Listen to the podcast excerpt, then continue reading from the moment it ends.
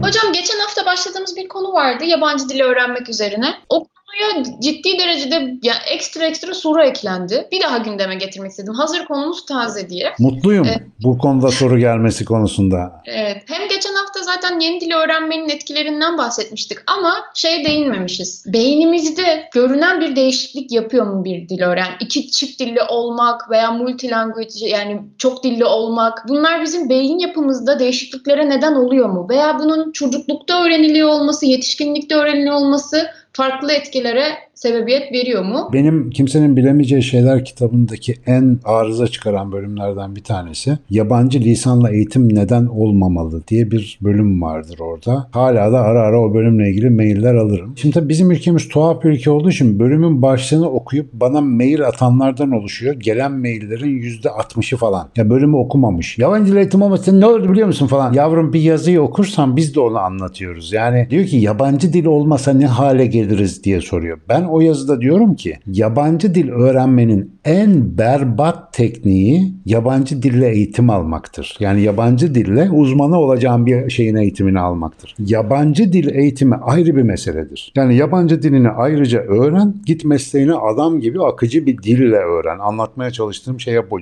Çünkü insan beyni daha önce konuştuk bir dil dehasına sahiptir. Yani en erken yaşlarda biz çatır çatır dilleri öğreniyoruz ve o çocuğu mesela 3 dilin konuşulduğu bir ortama koy. 3 dili de gayet rahat öğreniyor. Çünkü yaşamın ilk 5-10 senesinde zihin sünger gibi. Ne bulursa çekiyor. Özellikle işte 4-5 yaşa kadar. Sinaptik plastisitenin böyle yoğun olduğu, beynin yeni hücreler, bağlantılar yaptığı dönemlerde. Avrupa'da yaşayan Türk ailelerle eğitimlere böyle çok gidip geldiğimiz dönemlerde ne güzel günlerdi onlar. Covid öncesi gidiyorduk, geliyorduk falan. Bak şimdi canım çekti ya. Orada ne enteresan vakalar gördük bu arada. Şimdi ailelerin hep bir telaşı var. Çocuklar Almanca mı öğrensin, Türkçe mi öğrensin falan filan. Sen de orada belki görüyorsundur, tanışıyorsundur Türk aileleriyle. Sanki Türkçenin yanında Almanca öğrenince çocuğun beyni zehirlenecek, zekası düşecek falan gibi şey. Gerçekten düşüyor ama niye biliyor musun? Aileler çocuklarının Türkçe öğrenmesini istiyorlar. Evde Türkçe konuşuyorlar. Daha doğrusu konuştuklarını zannediyorlar. Çoğu ailenin evde konuştuğu Türkçe 150 kelime. Bilemedikleri kelimeyi de Almanca ile tamamlıyorlar. Çocuk hatları yakıyor zaten evde. Okula gidiyor diyelim. İşte okulda Almanca eğitim alıyor çocuk. Orada takır takır Almancasını geliştirirken bir taraftan da evdeki psikolojik durumdan dolayı bunun ana dili olmadığını düşünüyor. Eve gidip öbür yarım yamalak bildiği dille düşünmeye gayret ediyor ya da o dili kullanmazsa kendini suçlu hissediyor falan filan. Böyle garip psikolojik ikilemler. Bir evde Shakespeare, Goethe, Michelangelo diyelim. İtalyan, Alman, İngiliz oturuyorlar. Bu üçünün yanında büyüyen çocuk üç dilinde dehası olur. Üç dilde de edebi eserler verebilir. Bir dile erken yaşta ne kadar komplike maruz kalırsanız, ne kadar yetkin olarak o dille iletişime geçerseniz o kadar iyi öğrenirsiniz. Çocuk kısmında hiçbir sıkıntı yok. Zararı var mı? Bildiğimiz hiçbir zararı yok. Çok dilli büyümenin tam aksine özellikle zengin dille büyütülmüş. Yani sıradan günlük dili öğrenerek o dilde konuşabilmeyi saymıyorum. Daha böyle derinlikli olarak o dilleri öğrenmiş çocuklarda soyut düşünme kapasitesinin, problem çözme kapasitesinin, genel zekanın, IQ çünkü zekanın bir bölümü, genel zekanın ve sosyal zekanın yüksek olduğuna dair bir sürü zaten rapor var. Fakat bu çalışmalardaki zorluk da işte o çocuk evde atıyorum İngilizce, Türkçe ya İngilizce, Almanca birlikte konuşuldu, büyüdü de ne derinlikte o dilleri öğrendiğini test etmenin çoğunlukla bir yolu yok. O yüzden bu verilerde de böyle şey varyasyon biraz fazladır. Bilimsel olarak çalışması zor bir konu. Ama gerçek hayattan bildiğimiz bir şey var ki çok dillilik avantajlarının yanında dezavantajları zikre bile değmez. Son derece iyi bir durum. Yaklaşık ilkokul yaşlarında yani erken gençlik dönemlerinde ve gençlik dönemlerinde beynin yine dil öğrenme kapasitesi oldukça yüksek oranda aktif ve o dönemde biraz daha ekstra çabayla diller rahatlıkla öğrenilebiliyor. Yalnız şöyle bir durum var. Bilmek bunu çok önemli. Benim yabancı dil eğitime karşı olmamın en önemli sebebi de bu. 1997 yılında çok kapsamlı bir beyin MR çalışması yayınlandı. Bu işlevsel MR dediğimiz teknolojiyle beyinde farklı dilleri öğrenmenin ve o dilleri kullanmanın beyni nasıl çalıştırdığına baktılar. Ve o çalışma hala mesela geçer akçe bir çalışmadır. Yani herkes o çalışmaya çok referans verir. Olan hadise kısaca şu. Bir kere farklı diller, Çince, Almanca, Türkçe neyse beyinde farklı aktivasyonlara neden oluyor. Yani o dili öğrenen çocukların beyin aktivasyonu biraz farklı. Bir lisan bizim dünyamızı inşa eder fikrine çok yakın. Yani oraya bir destek sağlıyor gibi gözüküyor. Ama daha önemlisi şu. 7 yaşına kadar öğrendiğimiz bir dil beynimizin ana konuşma merkezi vardır. Beynin sol tarafında şurada öne doğru.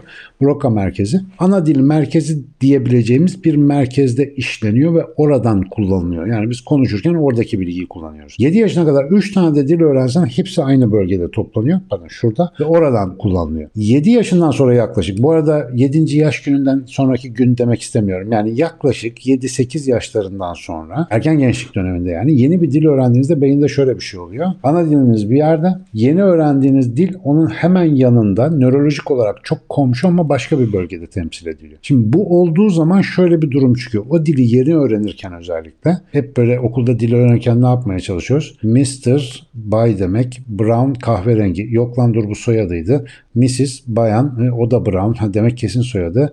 Is, hmm, şey, is neydi?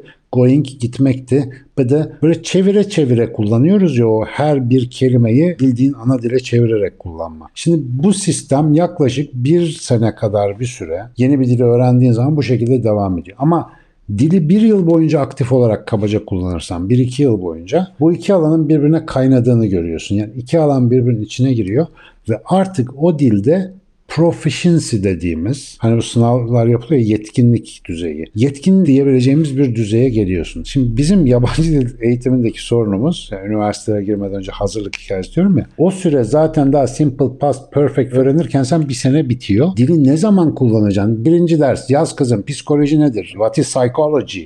İngilizce bir de. Aa falan filan aa falan filan oluyorsun ve bir anda o dille kompleks ve soyut mevzuları anlamaya giriyorsun. Bu çok ciddi bir yanlış bunu hep anlattım, hep anlatacağım. Bir dili öğrenmek geç gençlik ve erken erişkinlik döneminde çok pratik gerektiriyor, çok kullanma gerektiriyor. Özellikle söylüyorum bu gençler work and travel bilmem ne gidiyorlar ya dünyanın en iyi fikri. Gazlayın gidin di pandemiden önce. İnşallah yollar açılınca gene gidin.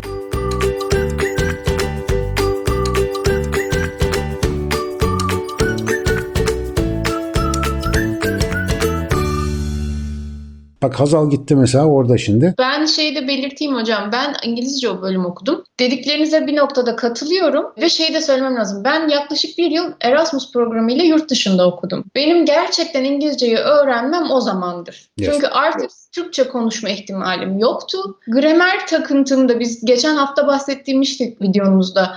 Bu Türklerin bir gramer takıntısı var işte biliyorlar ama konuşamıyorlar. Hani anlıyorum ama konuşamıyorum. Avrupa'dayken yani kendi dilimden uzaklaştığımda ne kadar takıntıdan da uzaklaştığını fark ettim ve kullanır hale geldim. Onun için şimdi zaten dil öğrenmeye, başka şey dilleri de öğrenmeye devam edebiliyorum. Çok güzel bir katkı yaptın. Şimdi biz genellikle bizim anlatımlarımıza şöyle itirazlar geliyor. Ben diyorum ki basketbol potası normal bir insan için çok yukarıda. Biri oradan kalkıp bir tane ne var diyor ben ona diyor işte basabiliyorum diyor. Elimle vurabiliyorum. Herifin bakıyorsun boyu 2.05.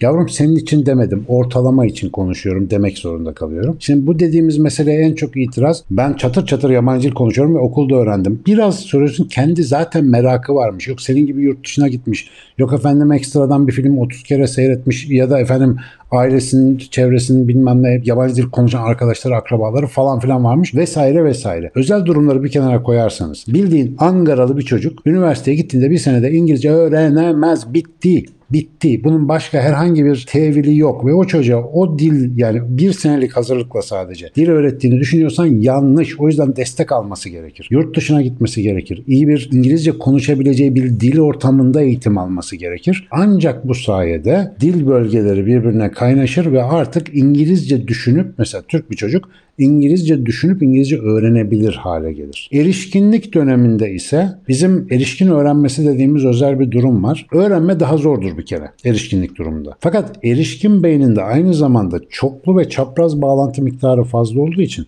Erişkin beyni ilişkisel öğrenir. Daha önce öğrendiği bir şeyi yaşam tecrübesiyle ilgili diğer konulara hızla bağlayarak onu daha hızlı ve farklı bir şekilde hafızaya alabilir. Kestirmeler yaratır öğrenmede. Bu tamamen beynin tecrübesiyle alakalı bir şeydir. Belki şakıyamaz, belki o saatten sonra işte efendim ne bileyim William James bilmem ne olamaz ama İngilizceyi bayağı yeterli düzeyde ve hatta yeterince kullanırsa 2-3 sene boyunca yetkinlik dediğimiz düzeye ulaştıracak kadar derinlemesine öğrenebilir. Bunda bir sıkıntı yok. Bizim İngilizce ile ilgili genel sorunumuz geçen sefer de söyledim. Ağızla öğrenilir dil adı üstünde lisan öbür adı dil.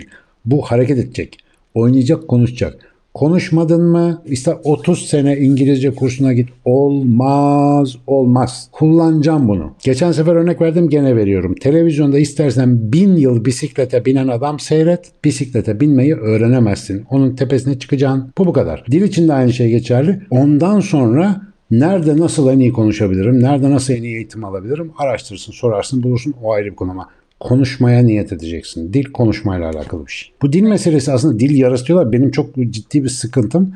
O da şundan geliyor not olarak söyleyeyim. Ben hiç neredeyse yani birkaç aylık işte Ankara'da bir İngilizce kursuna falan böyle babamın zoruyla. Bu arada babamın küçükken en büyük isteği İngilizce çatır çatır öğrenmekmiş. Bizde olur ya her ailenin çocuğu kendi yapamadığı şeyi yapması gerekirdir falan. Ben o yüzden böyle bayağı İngilizce kurslarına zorlandım ama bir iki ay bir tanesine gidebildim. Onun dışında e, ne yurt dışı tecrübesi, ne yabancı bir tanıdık, ne hede, ne hödö hiçbir şey yok hayatımda. Sadece İngilizceye karşı içimde daha sonradan doğan bir aşk nedeniyle Hollywood filmlerinden İngilizce öğrendim. Genellikle biliyorsun yani derslerde İngilizce anlatıyorum. Bana genellikle sorun Amerika'da mı eğitim aldınız? Hayır Amerika'da eğitim almadım. Dil öğrenmekle ilgili bir üstün özelliğim de yok. Bir tek var sevdim yahu sevdim. Metalci adamım. O şarkı sözlerini anlamaya çalışıyorum. Filmleri seviyorum. Türk filmlerini değil onları seviyorum. Adamların dilini öğrendim. Sevince oluyor bu işler. Ve dolayısıyla erken çocukluk döneminde özellikle böyle bir sevgi varsa içinizde zaten otomatik olacaktır. Ondan sonrası için de azıcık niyet ve gayret. Azıcık niyet sonra gayret. Yani bir konuşalım. Ondan sonra nasıl kolay olacak göreceksiniz yani. Hocam dil becerinize sağlık o zaman şu anda bunu söyleyebilirim.